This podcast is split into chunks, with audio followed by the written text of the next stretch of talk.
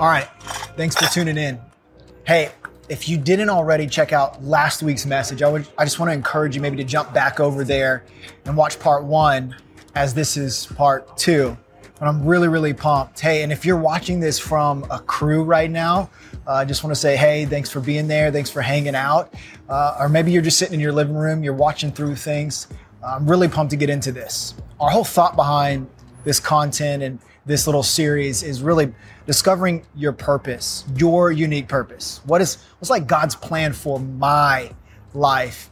And so last week was kind of the initial, you know, starting from the very beginning, starting with God and your relationship with God, uh, starting with Jesus and walking with Him.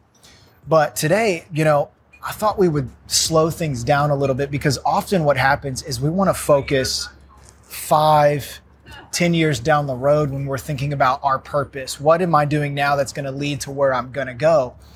But it can be overwhelming for a lot of people if you focus too far out, which is why I want to talk about baby steps.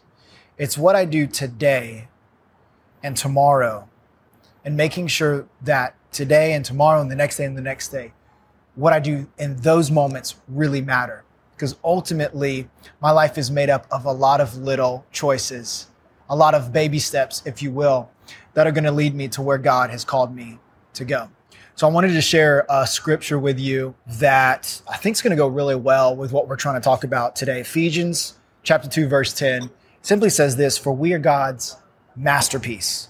He has created us anew in Christ Jesus so we can do the good things he has planned for us long ago. And actually I'll go one more, John chapter 15 starting in verse 5. Great scripture as well. It says, Yes, I am the vine, you are the branches. Those who remain in me and I in them will produce much fruit. For apart from me, you can do nothing. I thought these two were really, really good for what we're talking about today because initially, it's really easy to look around at what everyone else is doing, focusing on how far they are, those who are succeeding, and looking at our life going, man, I, I, wish I was where they are in life, or I wish I was there. I wish I had those gifts and those talents. But to start out and discovering our purpose, we've got to put blinders on and stop looking around at what everybody else is doing. And I can think back to my son, who he's six now. I can't even believe it, but I remember the night that he took his very first steps. My wife and I, we were in a living room and we were just watching him go from crawling to standing and starting to take his first steps. And it was really interesting because, of course, he took a couple, then he would fall. He took a few more, then he would fall down again.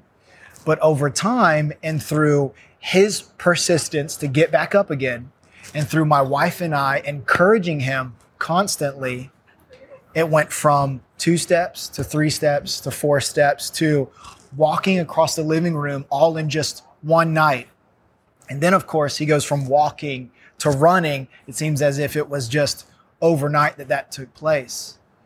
Our life is a lot like those moments, though. It is about the baby steps in life that are going to get you to where you need to go. The problem is when we start focusing on everyone else, we lose track of what God wants to do inside of us. And, and that's where comparison and this whole comparison trap really kills our dreams, our goals, and ultimately, I think the vision for our life is because we are so preoccupied, maybe in scrolling through our screen or looking around, going, man, if I was just like them, I would be able to do more. If I had more money, I would be able to, to bless more people. Or if I was more talented and more gifted, I'd be able to do this when that's not what God intended for you. Here's the thing God specifically crafted you and created you with a unique purpose, unique gifts, unique talents, and all of these things. And that's why I think Ephesians 2:10 is so incredible because it talks about how you, we are God's masterpiece. We can trace back the word masterpiece or workmanship is what other translations say. We actually get a word from the Greek called poema, which ultimately can basically mean this, that you and I are God's artwork. Poema just means that which was made. And if you think of an artist, he takes time to craft his creation, right? He takes time to build it. There's always a purpose behind what he makes. God is, is the ultimate creator, right? He is an artist. He created the world, He created everything, but He took time to specifically design you.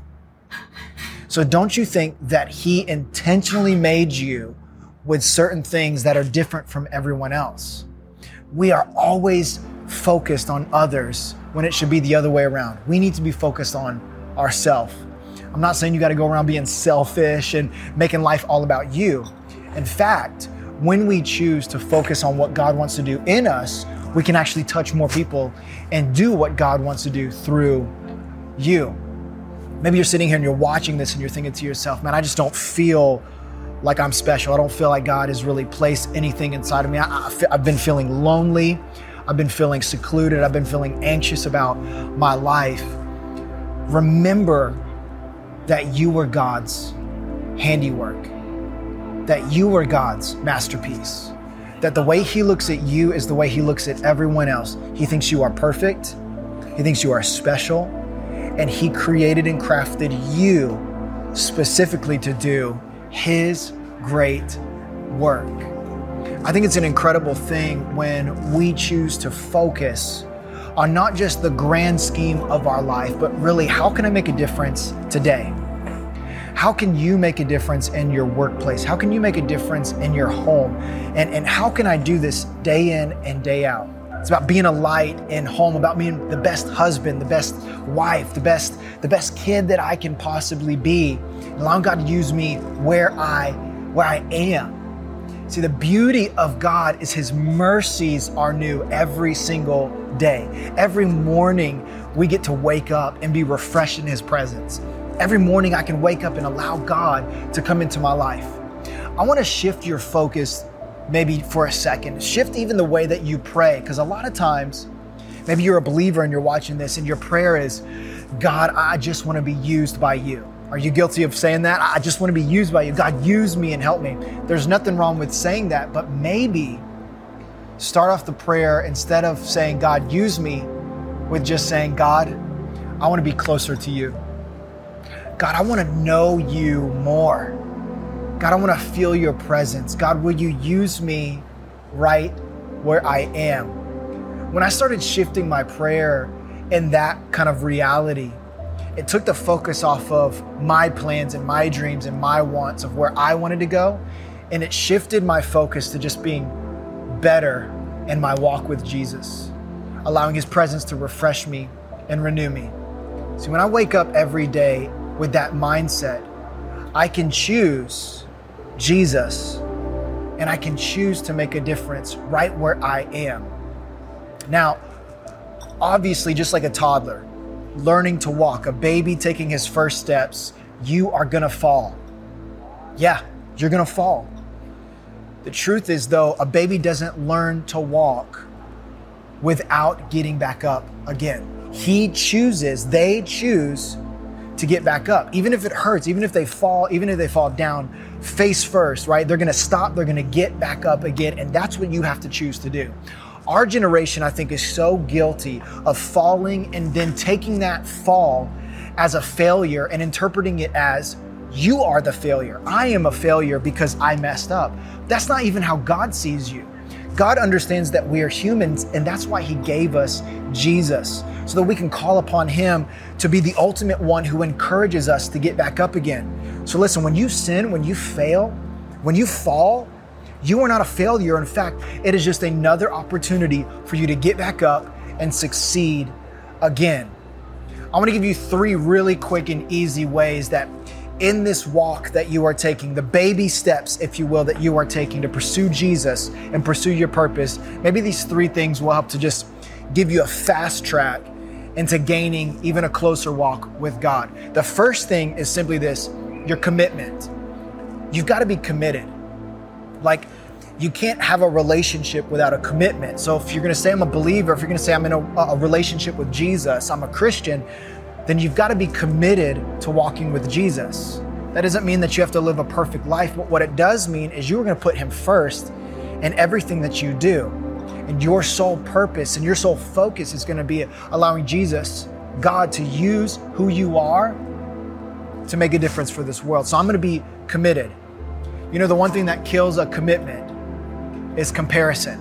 And like I said earlier, comparison kills your purpose. So don't get sucked into that. Don't get don't get sucked into the trap of comparison. Stay committed in your walk with Christ. All right, the second thing is this, and it is so important. It's the relationships. You see, my son would not have been able to walk, I think, as quickly as he did if my wife and I weren't there to be an encouragement to him, to, to tell him, get back up again, you can do it. See, the reality is we need those people in our life. You know, if you talk to a businessman or anyone who's really gained some success, they're gonna bring up a conversation about community to you. They're to tell you you are the sum of the five or so people you choose to hang out with, which means if you're hanging out with people that are pulling the worst out of you, how do you think you're to end up? I want to hang out with people who are to pull the best out of me. Better yet, I want to hang out with people who are going to choose to encourage me when I fall. I don't need people to condemn me when I mess up. I need people to encourage me and help me and pull me back up again so that I can be propelled into who I need to be and who God's called me to be.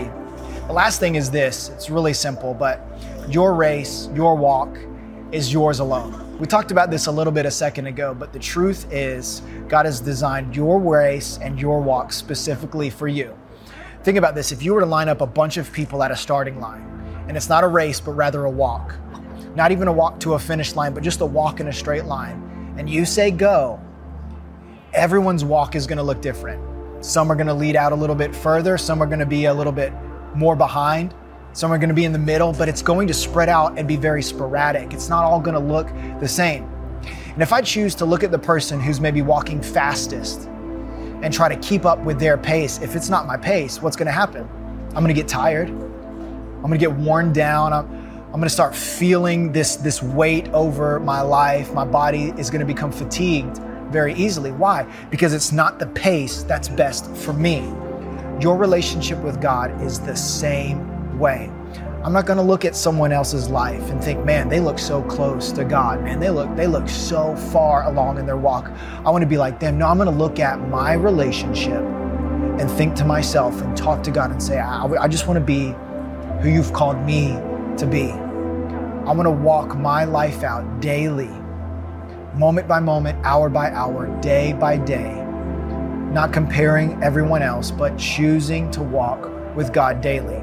If you make this a habit in your life, I promise doors will open left and right, and you will begin to actually see the fruit from your labor, from just living your life not worrying so much about what people think of you and not worrying about trying to chase someone else's dream, you will look around and actually be making a difference right where you are. So let's recap really quickly. The first thing is a commitment. I need to make sure my commitment, I'm committed in this thing called life, walking with Jesus every single day. Second thing is relationships. I'm going to find the people around me who pull the best out of me, not the worst. The last thing is this my walk. It's my walk, no one else's. It's not a race, it's just a walk. So I'm going to choose to walk that out every single day at the pace that God has set for me, not the pace He set for someone else. If you choose to walk this way, and take baby steps, I can guarantee you will begin to see the fruit of your life and you'll begin to see others around you influenced by how God is working inside of you. Baby steps. That's all.